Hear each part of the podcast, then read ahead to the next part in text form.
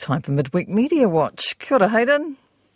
Kia ora, Karyn. How are you? I'm well, thank you. Hayden Donnell is with us. a mondegreen, have you ever done made, uh, made a mistake like that? It was the first time I've ever heard that word. Is it? Uh, said just now as we approach this interview. I was, I was, I was panicked. I was thinking, I hope Karyn doesn't ask me about what that is. This is my worst nightmare playing out live on the on the radio. Uh, it's a mishear when you mishear something all your life. Okay. You miss. You, you think Oh, it's something I, I, else. What is it? Barrels of holly. I'm shocked No, by it's that. it's bowels, bowels, not Bow- bowels, uh, but B O U G H S, bowels Oh, of holly. I thought it was bells and holly. I think I suspected it was bells too. It sounds like it should be bells, shouldn't it? It's Christmas after all. Yeah, but it doesn't make sense. Holly's not exactly known for its ringing qualities, is it? That's right. Let's get on to Jessica, Barry, and Jenna. That debacle. That's exactly right. We have to get onto the drama of the week, the tense drama that played out at the Prime Minister's post cabinet press conference on Monday. Uh, so here's how that went down. who are unvaccinated as well. Okay, um, I will come. Jessica, then Barry, and then Gina. One quick question Uh, about Barry, Auckland. TVs About are on deadlines as well. Jessica, and so did you. Barry, I'm going to ask for a little decorum. Jessica, and then Barry. Jessica? Tell us where that was.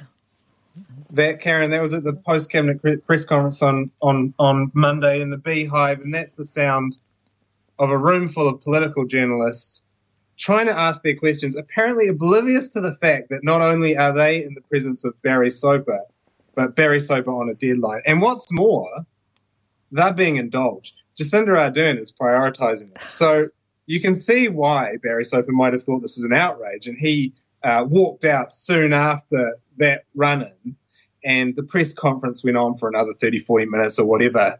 But he missed that uh, because he said he had to make, uh, he had that deadline. He had to make an appearance on Heather du Plessis-Allen's show at 4:45, and also he was uh, during that press conference working on an opinion piece about how the prime minister is unwilling to answer questions at press conferences. Uh, this dispute it's made international headlines. Of course, of course it has, uh, given the names involved. So Yahoo News in Australia has covered the issue, uh, leading with the, I, I thought, audacious headline, Big Sook. Journalists called out for embarrassing press conference act. And its coverage is pretty extensive. There's a lot of embedded tweets. But what I think it's missed is the fact that this isn't an isolated incident. This is just one installment in what's been a roiling, long standing, simmering standoff between Barry Soper and Jacinda Ardern. And I just want to dig into the backstory of that conflict a little bit tonight. Okay, then let's hear the history of the conflict, Hayden. Yeah, so as I say, it's been bubbling a really long time. This is not just something that blew up on Monday. Barry Soper wrote back in March, so March. This is how long he's been raising this issue, and still it goes on. That unlike her predecessors, Jacinda Ardern is remote. She doesn't invite political journalists up to her ninth floor office. Damning. But despite that, the issue has festered. And a few weeks ago, Grant Robertson interrupted uh, Soper to allow time for Newsroom's Marc Daalder to ask a question. And here's how that went down. Sorry, I just Mark, we haven't had Mark yet. I don't quite no, understand. No, Mark. you- Well, Barry, we just we we, Well, we, no, we just share it out on- and then we following come back. on from that question. No, I'm actually going to take Mark and then I'll come back. this is a press conference. Yep, I'm I know. I'm answering questions, Barry. I'm going to go to Mark and then to you. Not good either, was it? Now, Mark Quite may have been one of our. Sorry, sorry, Karyn. Quite funny. You you may think it's funny to, to hear that sort of thing play out. Uh, uh, uh, others would call it an affront to journalism. We just have to have our own opinions on this. I mean, Marc Daalder, he has been one of our better journalists on COVID and the climate over the last couple of years, but has he ever covered a campaign with Rob Muldoon? Has he ever rubbed shoulders with Ruth Richardson or Bill Birch? I think not. And that sort of lack of deference from people like Mark is becoming endemic in the press gallery, of course. And as a result, these flare ups are becoming more frequent. And a week ago, we had a similar incident. uh, this is. I have lots of these clips, right? This is Barry Soper trying to ask a question over some other reporters on November 15th. Jason, and then Henry. I'll just go, if I may, Barry, I've already just set out an order. I did, I bounced Jason twice, so oh, Jason's being very generous. Barry. So there was happening again. It's happening all the time. In that case as- as well, uh, Barry Soper would go on to Heather du Plessis-Allen's show to talk about the dust up, and here's what he said then. Well, as she said, I don't know whether you heard her, she said, I'd issued an order. And that was. Oh, look, you're joking. This Prime Minister really has to get used to answering questions. Hmm. You can hear what their conversation's like at home, can't you? It sounds fun. Some might say that was a little bit misleading, though, right? Because, I mean, they would contend that Jacinda Ardern was trying to sort out an order for questions to go in rather than issuing an order necessarily like a military general. Uh, and I, and before we go on, I do want to say, I mean, Barry Soper does have a point about maybe some people are frustrated that they get to move on from follow up questions pretty fast. Uh, though you would have to note that he has been able to ask multiple questions at all these press conferences. Uh, nevertheless, the military analogy that he was using is apt because this, as I say, was just a mere skirmish in a wider conflict. We're talking So basically, you're describing a, a kind of simmering cold war between Barry Soper and Jacinda Ardern. That's exactly right. That's exactly right. What's happening is a Cold War.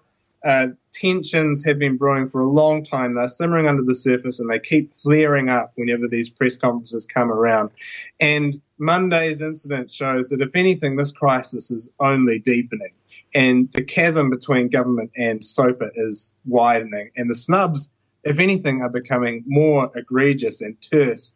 And look, if Jacinda Ardern doesn't make a correction, she'll be in danger of treating Barry Soper just like any other journalist, and nobody wants to see that, least of all Barry Soper. Well, now that we've, uh, I think we've adequately covered the Barry Soper situation, you want to move on to COVID 19? That's absolutely right. Uh, uh, sorry to have to move on to such a, a, a less exciting topic, but uh, last week we spoke about the lack of context in the stories in some of our bigger news organisations about the health and education workers being stood down over the government's vaccine mandate. And I wrote an article on the topic that we spoke about, and it got quite a lot of feedback. A lot of it was positive. I do want to note that. A lot of it was really nice. Uh, some of it was pretty scientifically iffy, and still more of it was kind of completely disconnected from reality. But one vein of feedback stood out, and I want to highlight it because people were talking about the misinformation or really borderline content that they'd seen in some of the smaller local papers across the country that I have to admit Media Watch doesn't monitor as closely. So, what, what papers are we talking about, Hayden? Uh, talking about, first of all, I want to highlight the Mangawhai Focus, which it led its latest issue with the headline "Show of Support for Teachers Lost to Vaccine Mandate." I mean, I kind of would dispute that term "lost." It wasn't like they kind of uh, were taken out in a battle or something. They just didn't choose to go down to their local pharmacy to get a painless and effective jab against the pandemic. But the story only, like literally only includes comments from the group Voices for Freedom, uh, which you might know of, but they've repeatedly advanced anti vax views. The focus story doesn't say that, though. It allows the group to kind of reframe itself as being all about bodily autonomy and a freedom to choose. And uh, that is pretty. Uh, I mean, it's cause for skepticism if you know anything about how that group has acted over the last year or so. So, an editorial in the same issue warns about the risks of COVID. They're not completely like not a COVID denying organization or anything like that, but it has repeatedly platformed pretty misleading or anti-vax views. Most notably, it has a regular column called Warzel's World, and in March, that columnist said COVID was not a real pandemic and repeated a host of anti-vax misinformation, ivermectin, all the rest of it. Uh, in September, they that person repeated the contrived pandemic line and compared resisting the vaccine mandate to William Wallace's freedom fighting. And I mean, that last bit kind of sounds a bit comical. I think that they actually repeated uh, William Wallace's speech from the movie Braveheart, which I'm not sure is a completely historical retelling. But uh, it is kind of worrying because comparing the current government to a tyrannical regime that's oppressing people is pretty out there and it's designed to inspire this kind of fervent and perhaps even violent responses in people. Uh, so that I find kind of worrying seeing that printed in something that just goes delivered straight into people's letterboxes. And the focus wasn't the only local paper repeating this kind of really questionable information or misinformation verbatim. Last weekend's or last last week's edition, sorry, of the Wanaka Sun carries a story about the GP Mark Edmund, who's been stood down due to the mandate as well. And the story allows Edmund to make a series of questionable claims, which echo some of the talking points you'll see in online anti-vax realms. I mean, he calls the Pfizer vaccine a gene therapy. That's not true to crib a scientific explanation from Stuff's Charlie Mitchell. Genes are made of DNA, and the mRNA from the vaccine can't insert itself into DNA. It's not possible for it to be a gene therapy. Uh, it just goes in the quote marks and doesn't get questioned in the story. A GP or teacher's leaving is obviously newsworthy for a community, so how would you report that? Yeah, exactly. I mean, especially in these smaller communities, something like the local GP leaving is a newsworthy event. Still, if that person is leaving over something like this and they give information that's not accurate or uh, is potentially even dangerous, I would say it's best not to print that quote. that's the first line of defense, right? Don't repeat information that's not true. But if you are going to quote these people on the st- their stances, then they should be checked. They're the things that they say should be checked within a story, and accurate countervailing information should be aired alongside. Because journalists have a bedrock duty. The first thing that you're meant to do is not misinform your audience, right? I mean, just telling people the truth, that is your first responsibility. And I think some of these stories and just quoting these people verbatim, it has the potential to leave audiences worse off and less informed. And particularly when that that quote is coming from a traditionally trusted figure like a local GP.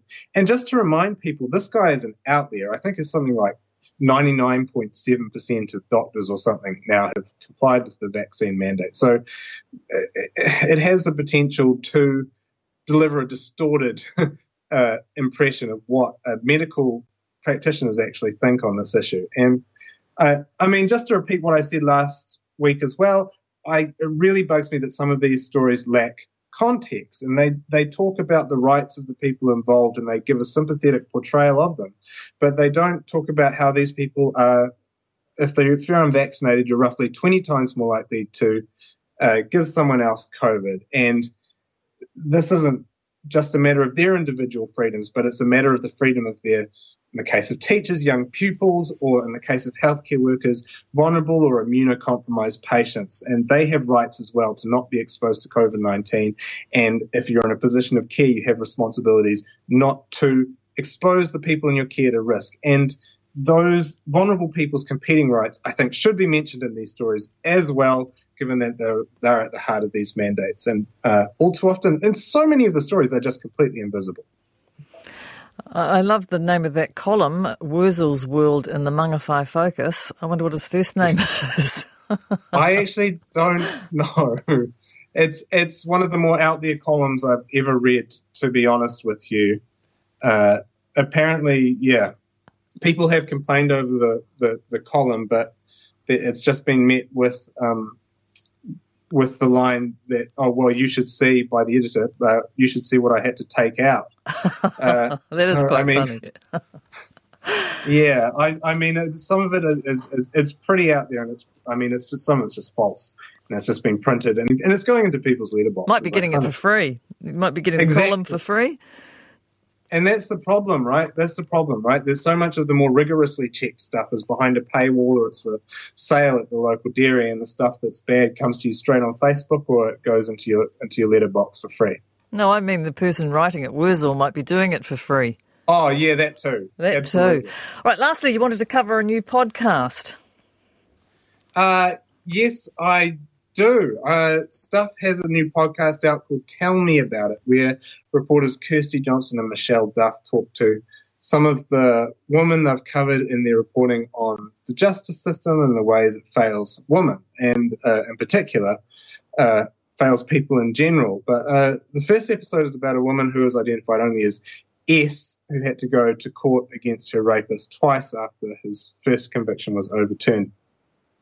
And I think the value of the podcast is that it conveys stuff that uh, a news, a written news report can't always do. And when we can cover facts and we can illustrate in that way how uh, the, the justice system might mistreat people or elongate their suffering, but it really puts a human face on the ways in which this system can, as I say, mistreat people and make uh, actually add to what's already happened to them, which is bad enough. Hayden, thank you very much for Midweek Media Watch. Hey, thanks for having me. Hayden Donnell there.